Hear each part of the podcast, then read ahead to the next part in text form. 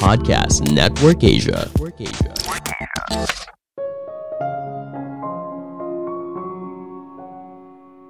Hidup akan bahagia apabila kamu merubah fokus dari hal yang mendesak menjadi hal yang penting. Halo semuanya, nama saya Michael. Selamat datang di podcast saya, Sikutu Buku.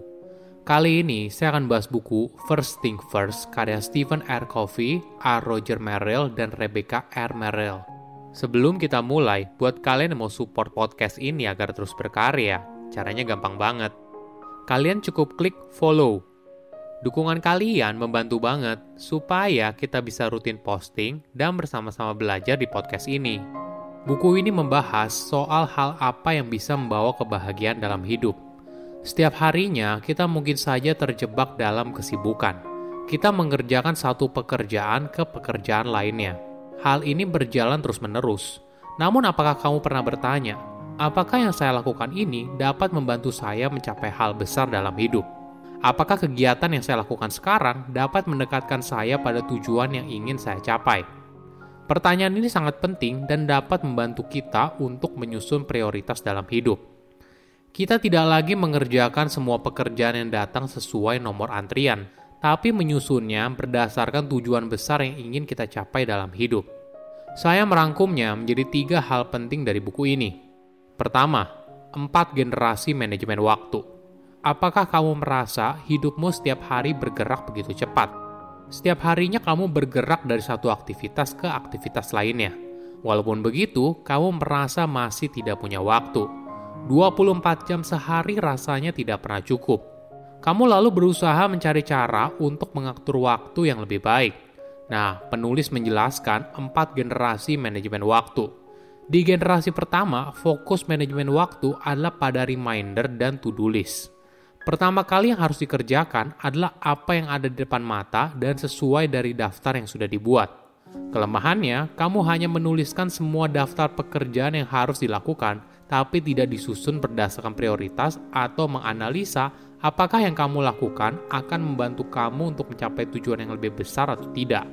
Di generasi kedua, kamu mulai merapikan reminder dan to-do list menjadi sebuah jadwal. Orang yang berada di generasi ini fokus menjalani jadwal yang sudah dibuat. Namun tetap sama, di tahap ini belum ada analisa mendalam apakah semua aktivitas yang kamu lakukan berkontribusi pada hal yang lebih besar atau tidak. Di generasi ketiga, goal setting dan daily planning kamu mulai menyusun daftar pekerjaan berdasarkan tujuan yang besar di masa depan. Namun biasanya kita terjebak untuk mengisi jadwal tersebut dengan pekerjaan yang mendesak tapi tidak selalu penting. Kita juga sering kali berusaha memasukkan semua aktivitas dalam sehari. Yang terjadi adalah overscheduling, sehingga kita jadi frustasi dan burnout. Di generasi terakhir adalah self-management. Ini merupakan gabungan dari tiga generasi sebelumnya, namun berusaha meminimalkan kelemahan dari generasi sebelumnya. Di generasi ini, kamu diminta untuk tidak lagi membuat jadwal harian, tapi jadwal mingguan, sehingga kamu memiliki pandangan yang lebih luas. Kamu juga tidak lagi fokus pada aktivitas atau janji yang harus dijalankan, tapi fokus pada manusia dan juga hubungan kamu dengan mereka. Kenapa hal ini penting?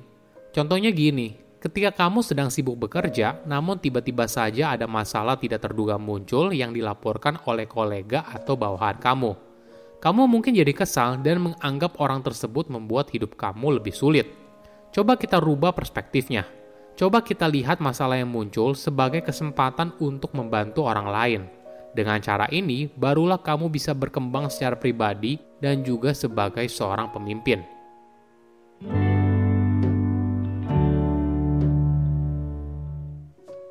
Kedua, menemukan hal penting dalam hidup. Apa yang kamu inginkan dalam hidup? Kamu ingin diingat seperti apa ketika kamu meninggal? Penulis memberikan analogi soal jam dan kompas.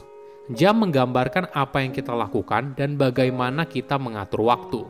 Sedangkan kompas menggambarkan visi kita dan bagaimana kita menjalani hidup. Mayoritas orang hidup diatur oleh jam.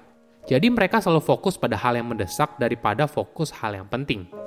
Hasilnya, hidup akan menjadi sebuah kejar-kejaran tiada akhir, melelahkan, dan akhirnya berujung pada burnout. Tidak heran ada orang yang karirnya bagus tapi hidupnya terasa hampa. Karena selama ini ibaratnya dia berada dalam perlombaan lari, tapi tidak tahu kenapa dia harus terus berlari. Bagaimana bila kita ubah fokusnya?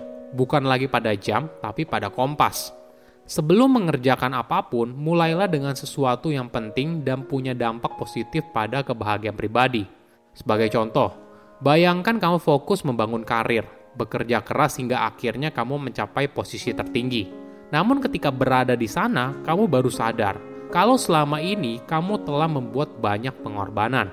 Kamu melupakan hal penting dalam hidup, kamu mengorbankan waktu kamu bersama keluarga, waktu bersama pasangan, dan sebagainya Ketika kamu tidak fokus pada hal yang membuat kamu bahagia dalam jangka panjang, maka mungkin saja kamu akan menyesal di kemudian hari. Pertanyaannya seperti ini: bagaimana cara kita fokus pada hal penting dalam hidup? Penulis menjelaskan soal empat kebutuhan dasar manusia. Pertama, kebutuhan untuk hidup. Ini artinya kebutuhan kita soal makan, tempat tinggal, dan kesehatan yang baik sudah terpenuhi. Selanjutnya, kebutuhan untuk belajar ini adalah kebutuhan kita untuk menguasai hal baru dan belajar sesuatu yang buat kita bersemangat. Ketiga, kebutuhan untuk dicintai. Ini artinya kita dikelilingi oleh orang yang kita cintai. Terakhir adalah kebutuhan untuk meninggalkan sesuatu ketika sudah tidak ada. Ini boleh dibilang merupakan bagian dari tujuan hidup. Apakah kamu pernah bertanya, kamu ingin diingat seperti apa ketika meninggal? Kebahagiaan kita ternyata bergantung pada keempat kebutuhan dasar ini. Jika tidak terpenuhi, maka kita akan merasa cemas, stres, atau takut.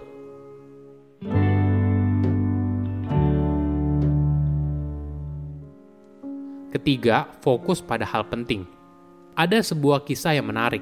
Alkisah ada seorang profesor sedang memberikan kuliah. Dia membawa toples kaca besar, tumpukan batu, sekantong kerikil kecil, bak pasir, dan sebotol air. Dia memulai dengan mengisi toples dengan batu-batu yang besar.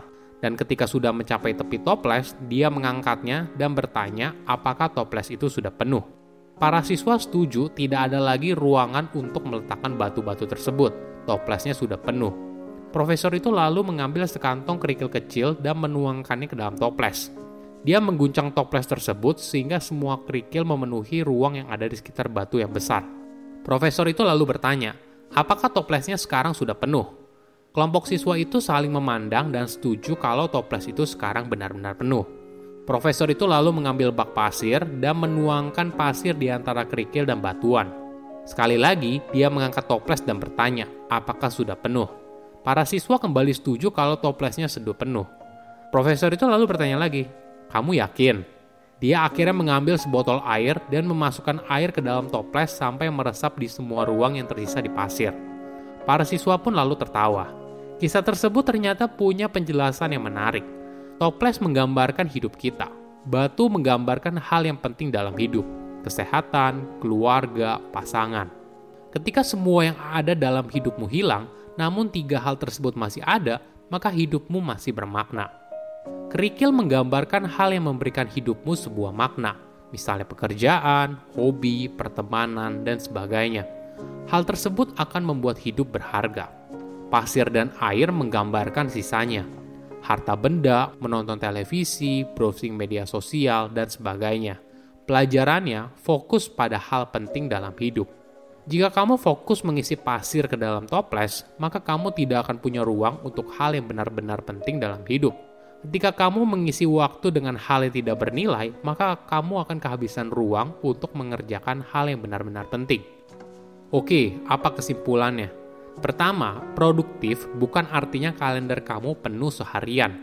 Kita juga sering kali berusaha memasukkan semua aktivitas dalam sehari. Yang terjadi adalah overscheduling, sehingga kita jadi frustasi dan burnout.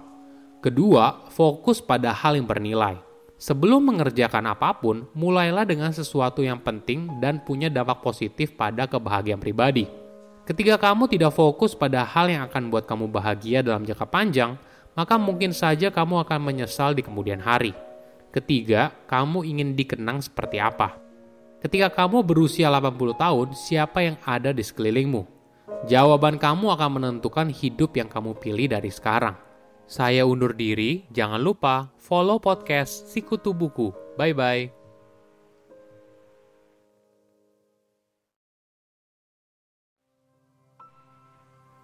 Pandangan dan opini yang disampaikan oleh kreator podcast, host, dan tamu tidak mencerminkan kebijakan resmi dan bagian dari podcast Network Asia. Setiap konten yang disampaikan mereka di dalam podcast adalah opini mereka sendiri dan tidak bermaksud untuk merugikan agama, grup etnik, perkumpulan, organisasi, perusahaan, perorangan, atau siapa pun dan apa pun.